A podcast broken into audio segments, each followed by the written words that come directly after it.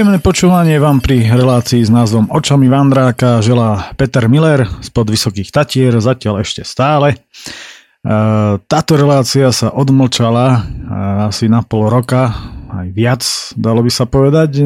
No bolo to preto, pretože tak ako som aj v rámci relácie téma spomenul, moja práca v horách e, niekedy neumožňuje, a hlavne teda tie dlhodobé nie, niekoľkomesačné pobyty hore neumožňujú e, prístup k internetu, čo mne absolútne nevadí. No a preto ani e, táto relácia nefungovala.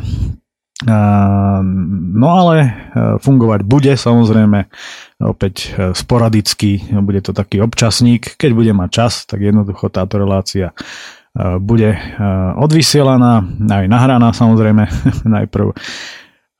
No stali sa takéto rôzne veci, oni, oni tieto relácie mohli byť aj skôr, len že ako sami dobre viete, tak v rádiu sa prerábal aj archív, hej, e, zase je nová stránka no a e, nastáva týmto samozrejme kopec rôznej práce s týmto spojenej a miestami až chaos, e, ktorý nastal u mňa v počítači a nejakým spôsobom sa mi poškodili dáta, kde som mal archivované všetky relácie očami Vandráka. Čiže tým pádom som, uh, ja som si to totiž to ani nepísal, čo všetko už bolo odvysielané, tak tým pádom som ani nevedel, že um, čo všetko už som za Vandre v tejto relácii uh, spomenul.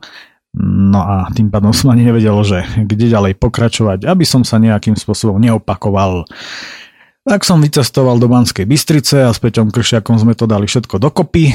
Našťastie všetky e, tieto relácie mal archivované, tak som si to od ňoho naspäť nacucal a to, čo zase on nemal, tak to si nacucal odo mňa, takže teraz je to všetko v poriadku archívčok sa nám pomaličky bude rozširovať, takže si myslím, že už nebudú žiadne problémy a všetko tam pekne nájdete.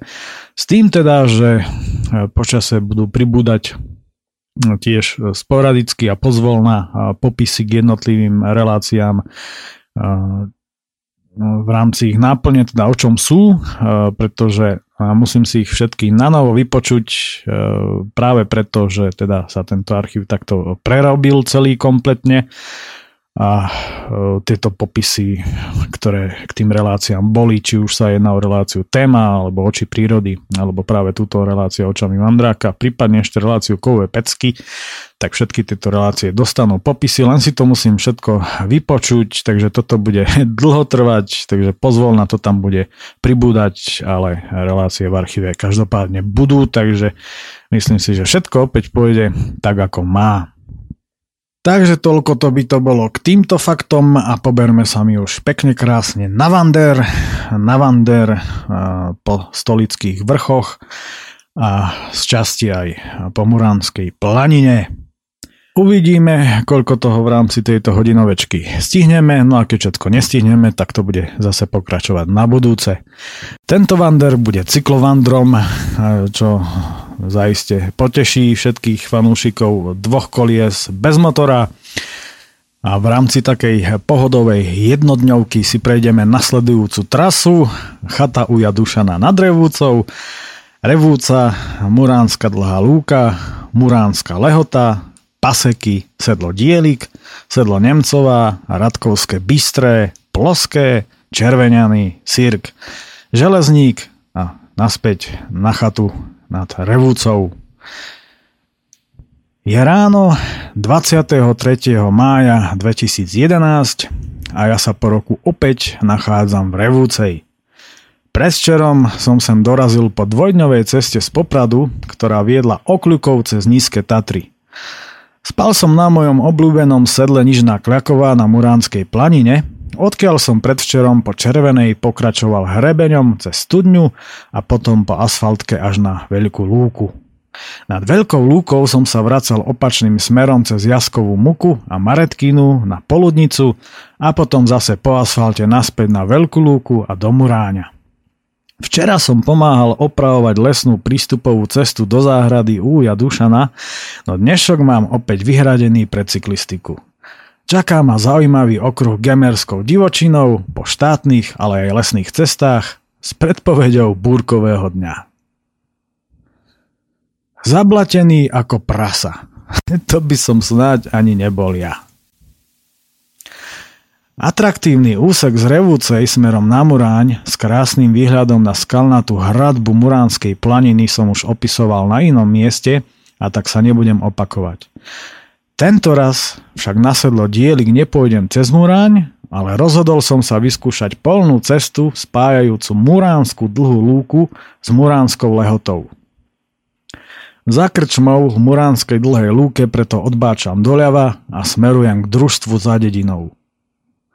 Za družstvom sa po prekročení potôčika napájam na nadmieru rozbahnenú cestu a mne je už jasné, že toto bude skratka, ako sa patrí a že sa hneď v úvode zaseriem ako prasa. Kvôli svojej neustupčivosti nikdy sa nevracať, keď to nie je naozaj vážne, a ísť neohrozene ďalej, sa preto logicky ani nevraciam a pomaly sa brodím k Lehodskému potoku len tak čvachtá. Po prekročení potoka už absolvujem plnohodnotný bahenný zábal. Extrémne rozblatená cesta je plná hlbokého, čierneho a lepkavého blata, ktoré mi obalilo kolesa takou vrstvou, že musím šliapať stojke, aby som napredoval aspoň krokom. Po dvoch kilometroch vidím, ako z burinou zarasteného okolia cesty predo mnou vykúka kostol v Muránskej lehote. Celé je to tu zaburnené a poriadne zarastené rôznymi popínavými rastlinami, plaziacimi sa po stromoch, okolo ktorých rastú množstvá žihľav. Až odstrašujúco zablatený vchádzam do malinkej dedinky, kde na mňa zhrozene pozerá jedna staršia pani. Začína mať obavy, aby mi nedali k náhrade čistenie cesty, a tak upalujem touto malinkou dedinkou ku kryžovatke na dolnom konci. Obrovské kusiska blata zo mňa v tej rýchlosti lietajú ako z traktora a prefackávajú prilahlé domy a dvoch prizerajúcich sa psíkov. Blato mi z predného kolesa lieta ponad hlavu a občas to schytám aj do tváre. Na kryžovatke som atrakciou pre hľúčik ľudí, čomu sa ani zamak nečudujem. Týmto by som sa chcel ospravedlniť obyvateľom tejto krásnej dedinky, že som im tam neuvážene zaprasil celú cestu. Nuž, nielen traktor dokáže znetvoriť cestu blatom, ale občas sa to podarí aj cyklistom. O chvíľu už opúšťam túto pre mňa príťažlivú dedinku. Vždy ma priťahovali takéto zastrčené malé dedinky. Čím zastrčenejšie, tým lepšie. Už som to asi niekde spomínal, ale raz takto určite skončím. Muránskou lehotou, ktorá má 101 domov, prechádza medzi turistami známa, no málo, báš pramálo, či lepšie povedané, takmer nefrekventovaná červená turistická značka. Táto trasa spája Muránsky a Filiakovský hrad. Volá sa cesta Márie Seči, ktorá sa spomína v starých povestiach o moránskej Venuši, ako túto hrdinskú a udatnú ženu nazvali. Hneď za dedinou sa na pravej strane opustenej cesty nachádzajú rybníky, kde sme sa s otcom kedysi chodievali pozerať na rybárske preteky.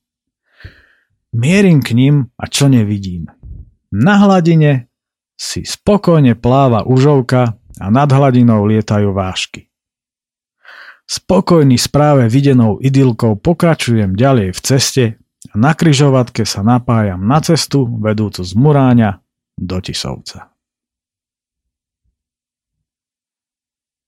Prietrž mračien a hydroradovánky.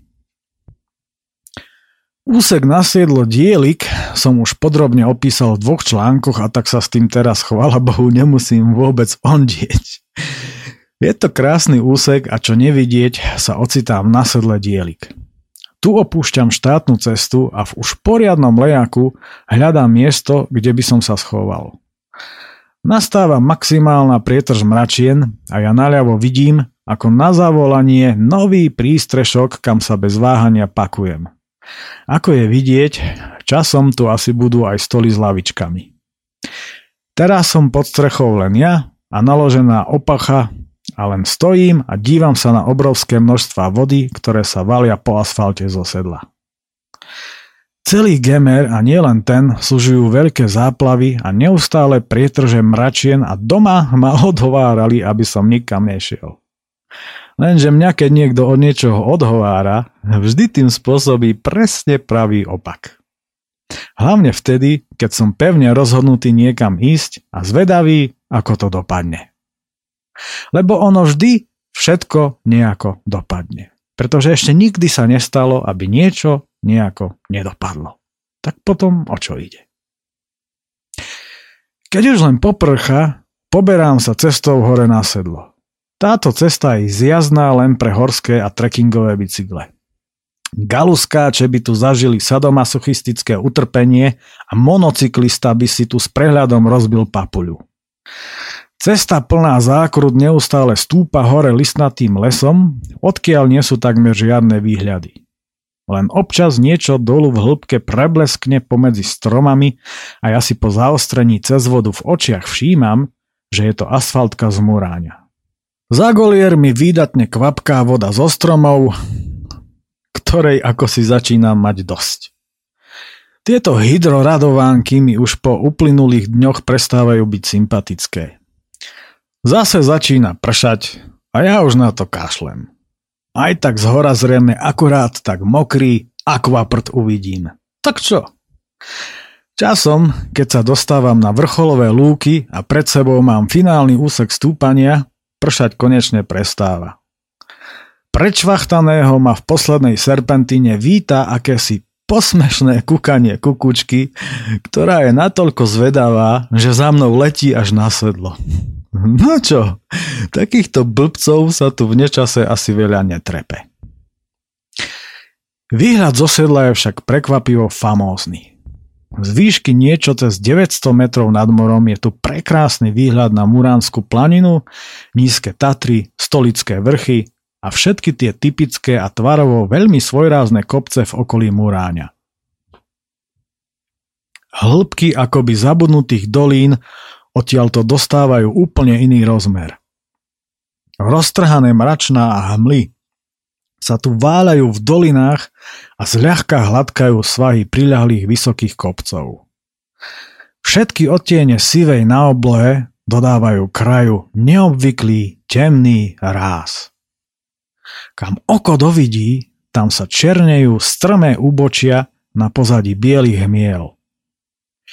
Niekde nad Ždiarským sedlom v nízkych Tatrách vyčíňa búrka a tu sa pre zmenu rozfúkal chladný vietor. Ten sa hrá aj s vencom bielých mrakov, ktoré obopínajú fantastické bralo cigánka, na ktorom leží druhý najvyššie položený hrad v strednej Európe, Muránsky hrad. S neskrývanou vďakou a pokorou hľadím na túto krásu ako prikovaný. Vždy, keď som tu, je to tu iné a za každým fascinujúce. Sedlo človek na bicykli pokoriť nikdy nemôže. Môže naň iba vyšliapať, ale pokoriť sa maličkým červíčkom na dvoch kolesách rovnako ako ani žiadna hora jednoducho nedá. To len nevedomí v médiách používajú tento nezmyselný termín. Dohovor sa predsa chodí s pokorou. To ale naprogramované, nablískané a navoňané umelé pozlátka s americkým úsmevom v našich televíziách žiaľ vedieť nemôžu. Mimochodom, zo sedla vedie do revúcej žltá značka. Pred rokom som sa po nej pustil, no hlavne zo začiatku to bol nefalšovaný Conár Cycling, alebo Konar, The Konar Cycling, aby aj v zámorí rozumeli. Značka viedla po takmer úplne zarastenej a nepoužívanej lesnej ceste, na ktorej boli neskôr pohádzané množstva konárov a mladých stromčekov z prerezávok. V akom stave je táto cesta teraz, tak to naozaj vôbec netuším. Zjazd plný adrenalínu sa skončil pri chate Bodnárka, odkiaľ je nádherný výhľad nielen na Revúcu, ale aj na značnú časť Muránskej doliny až po kopce nad Jelšavou. Od chaty vedie do mesta krásna asfaltka, po ktorej je radosť zjazdovať. Naopak, stúpanie z revúcej na chatu je príjemným tréningom v krásnom prostredí, najmä v úseku od bývalých revúckých kúpeľov až po koniec záhradkárskej kolónie. V nefalšovanej gemerskej divočine. Po naplnení žalúdka ovčím syrom Opäť nasadám tešiať sa na predlhý zjazd. Rozbitý asfalt je miestami až prekvapivo strmý a v zákrutách sa šmiky na kamienkoch miesia s hukotom potokov, ktorý sem dolieha z doliny. Na mieste, kde sa správa do doliny rúti rozbúrený korimovský potok, stojím a dívam sa na opár, ktorý sa nad ním znáša. Ďalej už dolinou tečie potok Turiec, taktiež poriadne rozbúrený.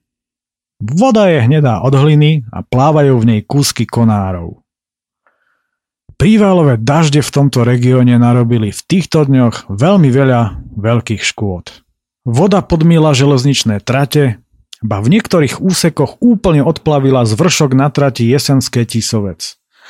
Odplavila mosty, poničila cesty, zaplavila záhrady a domy.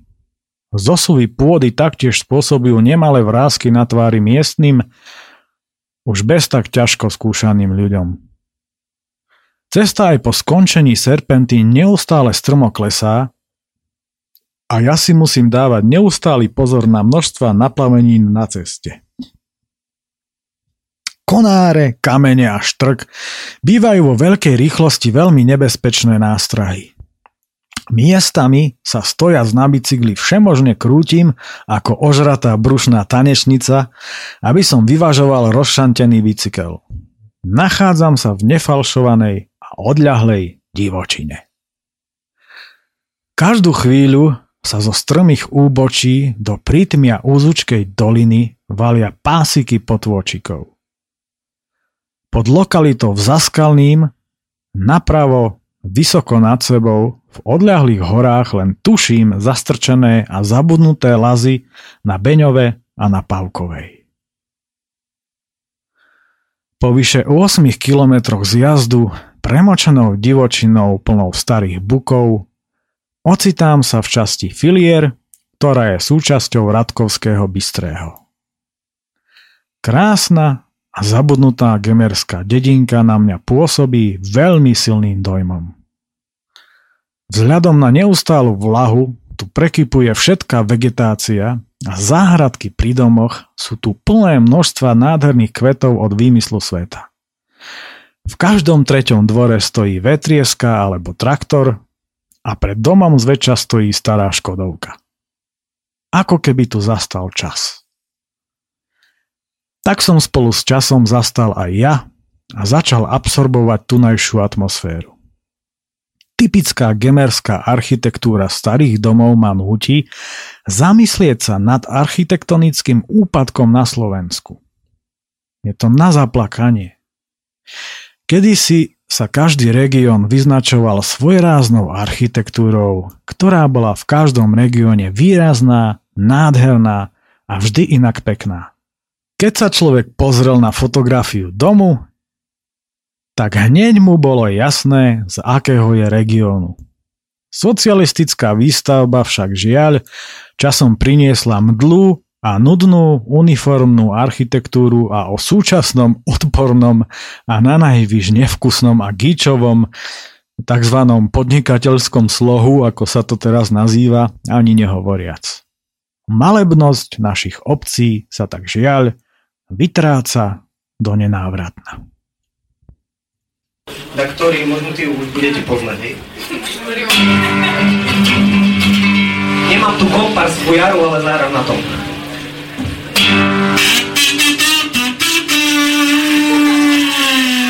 To je ono,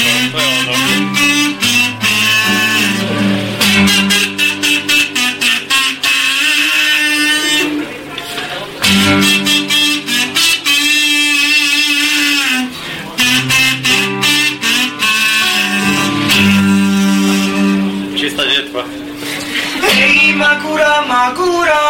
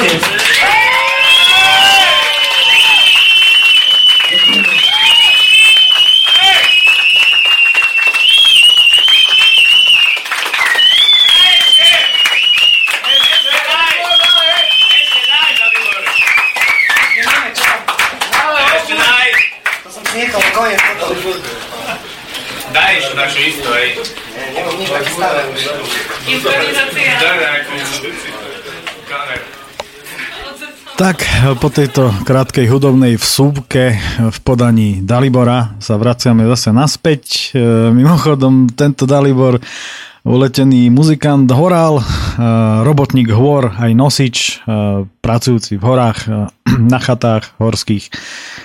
To svojho času odohral takýto šialený koncert v Spišskej Novej Vsi.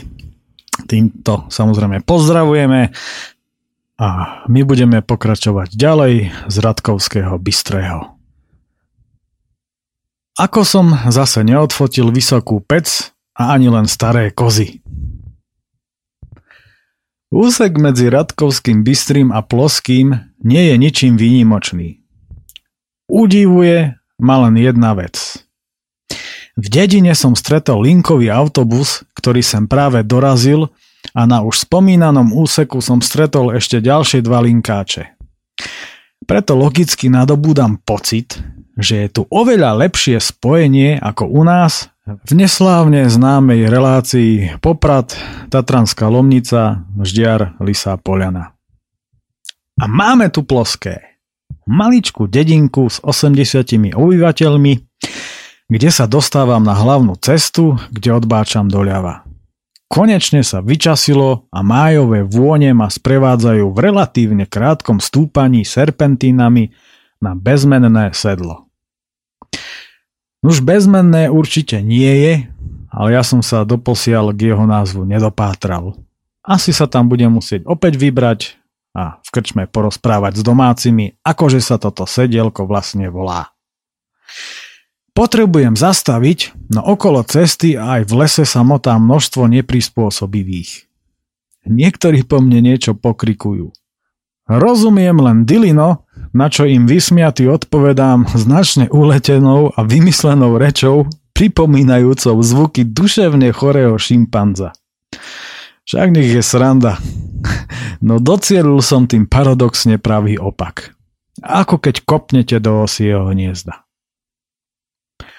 Na kryžovatke v Červeňanoch, kde sa dostávam po krátkom zjazde, chcem odfotiť starú vysokú pec, no tak, ako vždy, aj tu sa motá veľa spoluobčanov a tak celkom znechutene pokračujem ďalej, pretože sa motajú aj po ceste do sírku.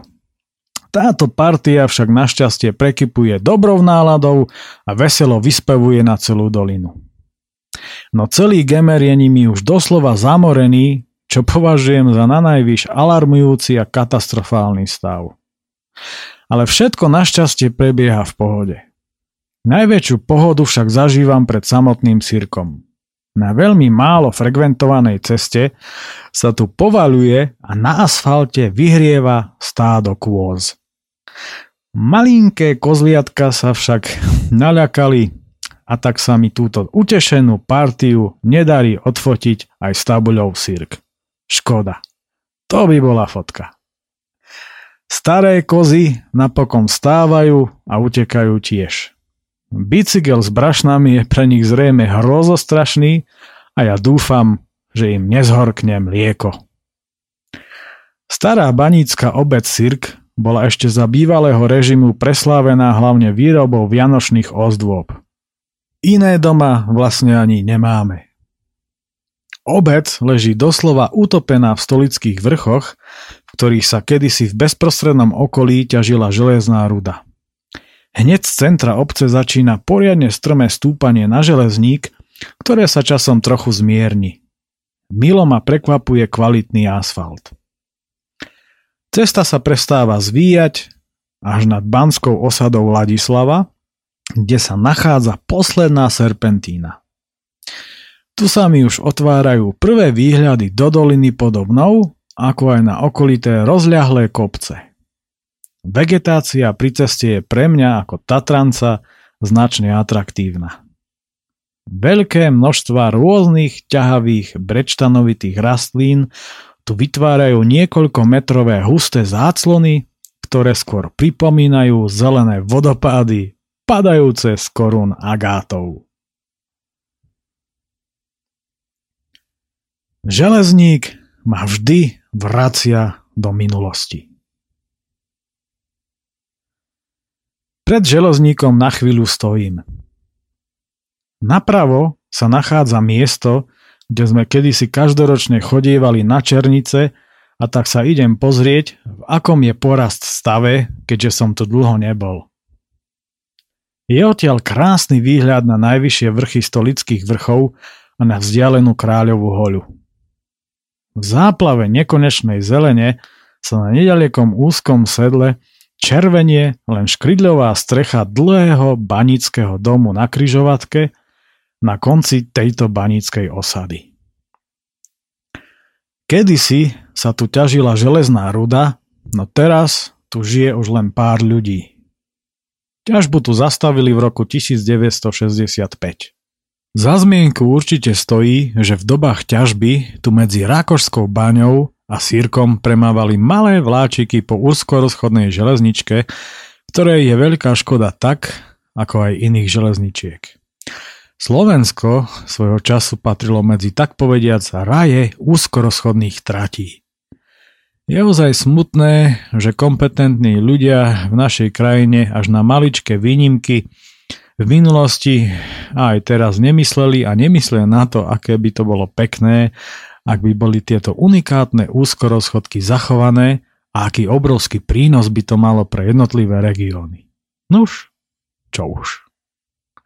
A ešte jedna zaujímavosť. Dokonca tu premávala nejedna unikátna nákladná lanovka.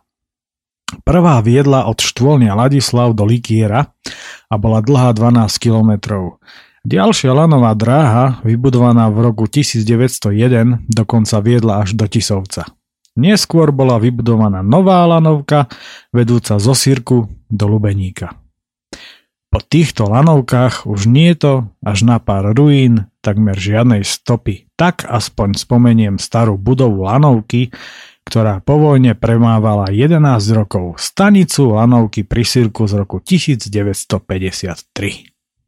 Musím podotknúť, že vždy sa mi tu veľmi páčilo. Železník bol pre mňa už od malička niečím výnimočný a doteraz som to ako si nedokázal pomenovať. Panuje tu akési zvláštne čaro. Možno je to aj tým, že sa táto malá osada nachádza na úzučkom sedle. Pri pohľade zo sedla sa na všetky strany naskytajú pohľady na nekonečné lesy takmer bez nízk, čo je veru na Slovensku poriadne neobvyklé. Priamo na sedle sa nachádza aj kryžovatka. Napravo vedie cesta cez Turčok do Lubeníka, naľavo cesta do Revúcej. V súvislosti s maličkým Turčokom musím spomenúť jednu miestnu kuriozitu. Ešte za socializmu a ešte aj dlho po ňom sa v Turčoku nachádzal Park kultúry a oddychu.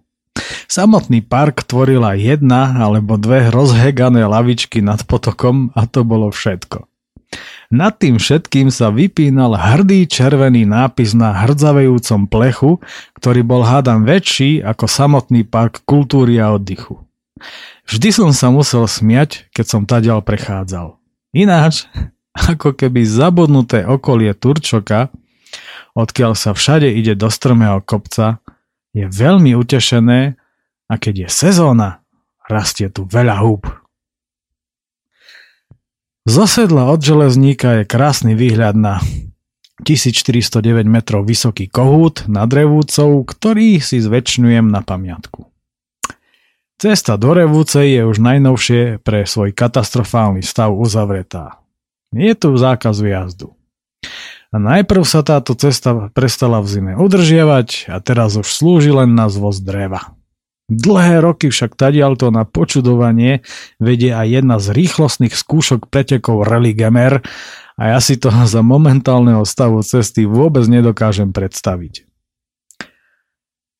Kedysi sme sa na preteky vždy vybrali do jednej z nespočetných serpentín a pozerali sa, ako staré Škodovky, Lady a neskôr upravené favority a staré západné autá zametajú v zákrutách asfalt zo zimného posypu, ktorý tu ostával ležať celý rok. Spomínam si aj na jedno auto, ktoré za sebou vláčilo kusisko pletiva, zachytené o zdemolovanú zadnú kapotu aj so stĺpikom. Niekde v Turčoku alebo na železníku zrejme tento borec niekomu musel preletieť záhradou a plot si zobral so sebou ako suvenír. V každej zákrute pred pletivom uskakovali prekvapení ľudia, lebo to so sebou bralo úplne všetko, čo mu stálo v ceste. Spomínam si, že hneď v úvode 90. rokov tu práve škodovácké favority do zákrut jazdili najšialenejšie, čo s radosťou privítalo početné obecenstvo, ktoré si tu do zákrut vždy dotrepalo basy piva, malinoviek, koláčov, detí a rodín a toto malo takú svojskú atmosféru, že na to nikdy nezabudnem. Po týchto pretekoch tu zväčša na druhý deň bolo počuť zaviejúce motory starých socialistických aut a za volantom miestny odhodlanec, ktorý si to chcel skúsiť za plnej, aj keď chabej, premávky.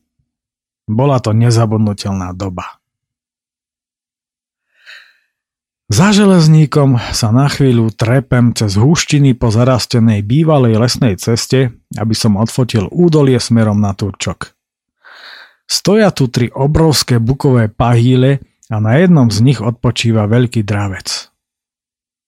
Okolo mňa je taká džungľa, prekypujúca jarným životom, za ktorú by sa nemusela hanbiť ani Južná Amerika.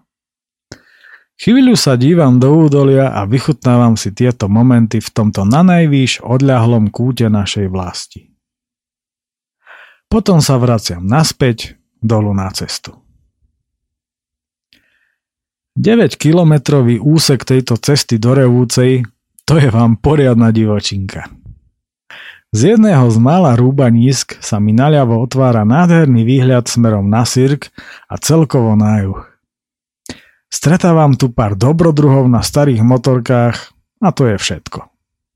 Potom, ako sa cesta prestáva vlniť po vrstevniciach, padá dolu bukovým lesom a miestami je poprepadávaná natoľko, že sa tadiaľ ledva prešmikne nákladiak s drevom. Neviem si predstaviť, ako sa asi cítia auta jazdcov rally, ako aj samotní jazdci, keď sa tadiaľ to ženú na plné pecky. Hlbokánske jamy sú tu takmer na každom kroku a cesta je strmo naklonená raz na jednu, raz na druhú stranu. Zdá sa, že už to má chudinka spočítané. Ale dúfam, že nie. Ale na bicykli sa tadiaľ vždy bude dať prejsť.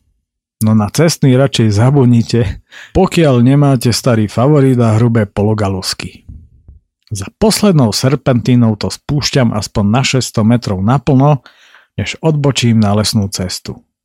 Po krátkom stúpaní sa ocitám opäť v záhrade u môjho uja, odkiaľ som dnes vyrážal. Sumárizmus dnešného dňa. Dnes to bola v celku oddychová trasa, aj keď s niektorými náročnejšími stúpaniami. Celkom prekvapivo som dnes dokopy nastúpal 1866 metrov, no prešiel som iba 56 kilometrov. Gemer mi opäť odhalil svoje tajomné, neopozerané a zastrčené zákutia, kde nová turistu vkročí len výnimočne. Nádhernú bodku za dnešným vydareným dňom mi robia mladé sovy zvedavo vykúkajúce z hniezdnej budky na starom buku, ktoré už o pár dní vyletia von a budú sa učiť lietať v okolí buka tak, ako každý rok. Keď ešte veľmi nevedia lietať a človek sa k ním priblíži, tak sa na konári kývajú zo strany na stranu, šuchoria sa, klepú zobákmi a gúľajú očami sú veľmi podarené, ako aj všetky májové túlačky po prírode, ktoré považujem za najideálnejší čas na takéto aktivity. Na každom kroku som tak svetkom zrodu nového života, čo ma neustále nabíja potrebným optimizmom do toho môjho.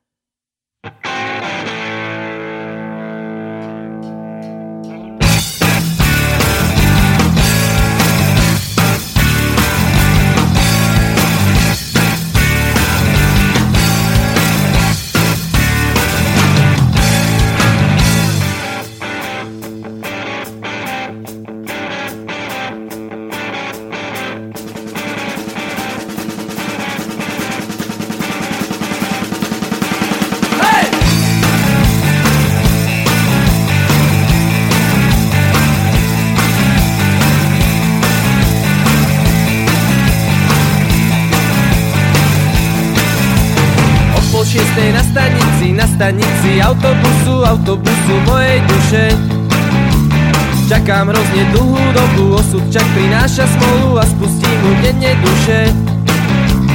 Neuniknem asi nikam a tak nikam neunikám, pred osudom nemám šance. Veľký cigán v bielom tričku ponúkne mi borovičku a tancuje rituálne tance.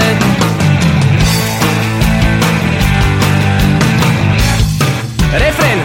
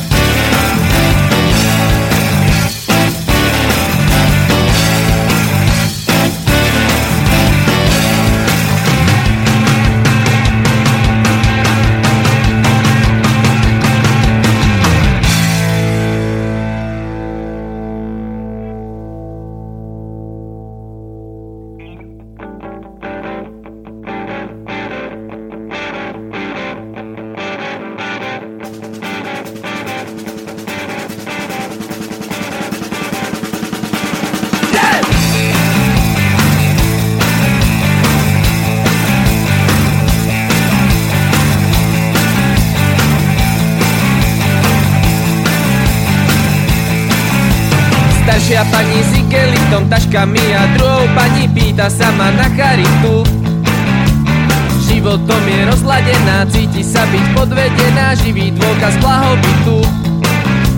Z večerky už na nich volá ďalší občan bez domova, už za nimi s vínom kruše. Toto všetko stalo sa mi o pol šiestej na stanici autobusu mojej duše.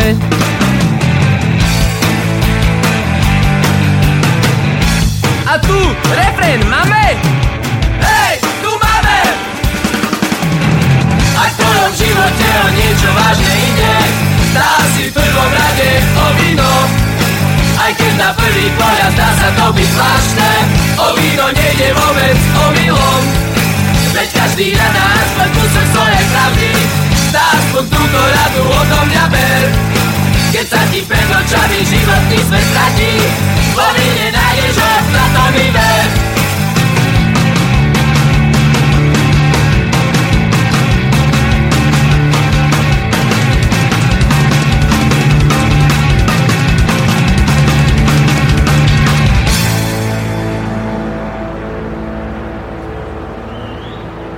Dobrý večer, mladý pán, nemáte dnes dva koruny do vína doložím, bo tak mi je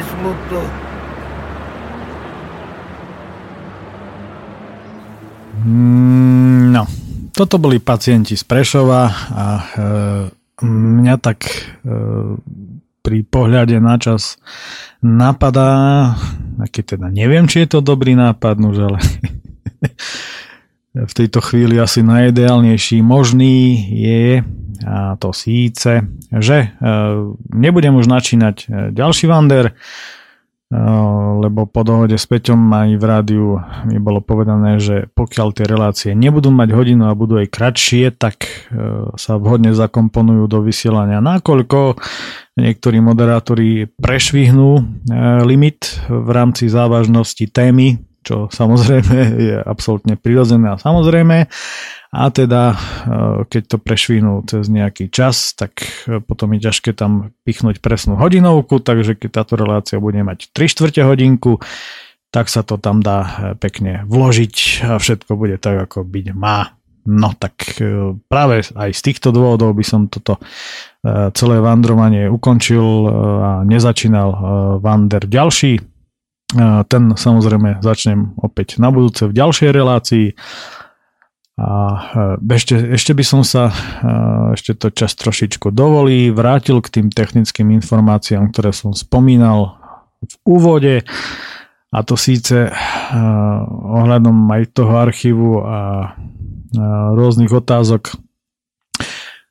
Je potrebné to adresovať priamo do rádia, ale predovšetkým je najpotrebnejšie vypočuť si bilančné relácie, čiže relácie o plánovaní rádia, kde sa dozviete všetko potrebné.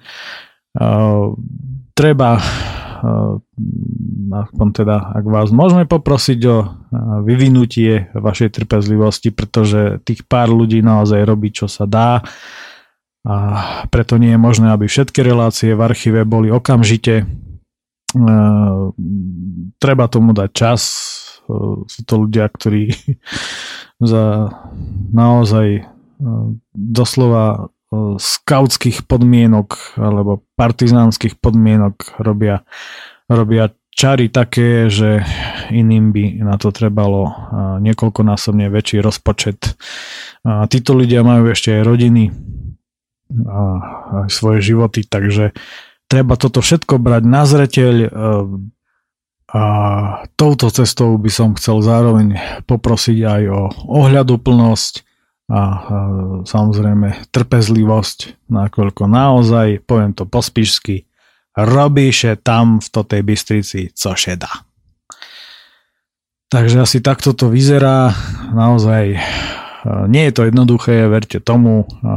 Zrejme by si to asi každý mal skúsiť, pretože nie lepšej skúsenosti ako osobnej skúsenosti v živote. No.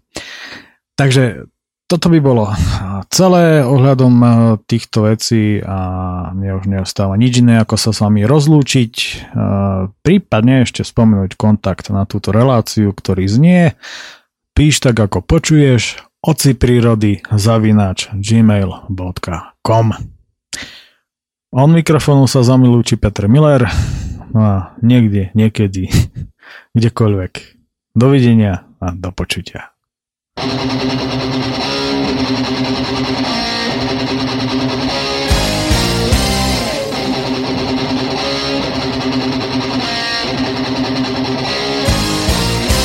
Když se s jednou rozhodnu zjíždět, zbytečný je dlouho rozmýšlet.